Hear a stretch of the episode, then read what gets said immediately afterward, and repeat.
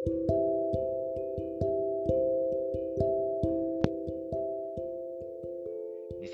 年4月22日水曜日、えー、今日もモルモ書から、えー、聖句を引用します、えー、ベニヤミ王の説教が終わって、まあ、その後何が起こったかということが6章に書いてあります、えー、1節から3節を読みます。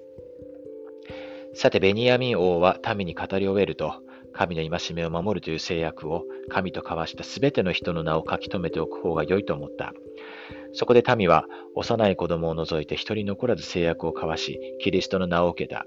そしてさらにベニヤミン王はこれらのことをすべて終えると、息子モーサヤを性別して、民の統治者とし、王とし、王国に関する一切の責任を彼に委ねた。また、民を教える祭司たちも任命した。人々が神の戒めを聞いて知ることができるように、またすでに立てた誓いを思い起こすように促すためである。その後、ベニヤミン王は群衆を解散させた。そこで民は、それぞれ家族ごとに各自の家へ帰っていった。えー、まあ、正確な人数はわからないですけれども、まあ、その当時、えベニヤミン王の話を聞いて、そして、えー、その制約を交わしたですね、すべての人の名前をこう書き記した。えー、そして、えー、その彼らがその決意をですね、誓いをこういつも思い起こして、その戒めを守れるように、えー、祭司たちをこう任命した、あります。本当にこう、あのまあ、当時も今も、あの変わらないっていうのがあよくわかります。私たちもこう、まあ、今、あの、教会が、あの、なんていうんですか、えっ、ー、と、今、収穫ができませんので、あの、生産はですね、まあ、家庭でできるところもあれば、まあ、できないところもあるわけですよね。まあ、そういう状況ですけど、えー、まあ、今も基本的には、その、制約をですね、新たにし、思い起こす機会というのがあります。え、まあ、神殿もそうですよね。えー、そして、えー、その学ぶ機会が本当に与えられています。指導者が与えられて、そして教師が召されて、えー、私たちは与えられています。あの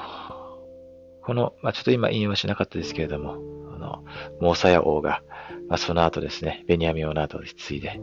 お父さんの模範に習って、素晴らしい王様として、まあ、実際この彼はもう、このニーファイの民の歴史の中でも最後の王様になるわけですけども、えー、素晴らしい、えー、指導者がですね、またこう引き継がれたっていうのも、えー、印象的かなと思います。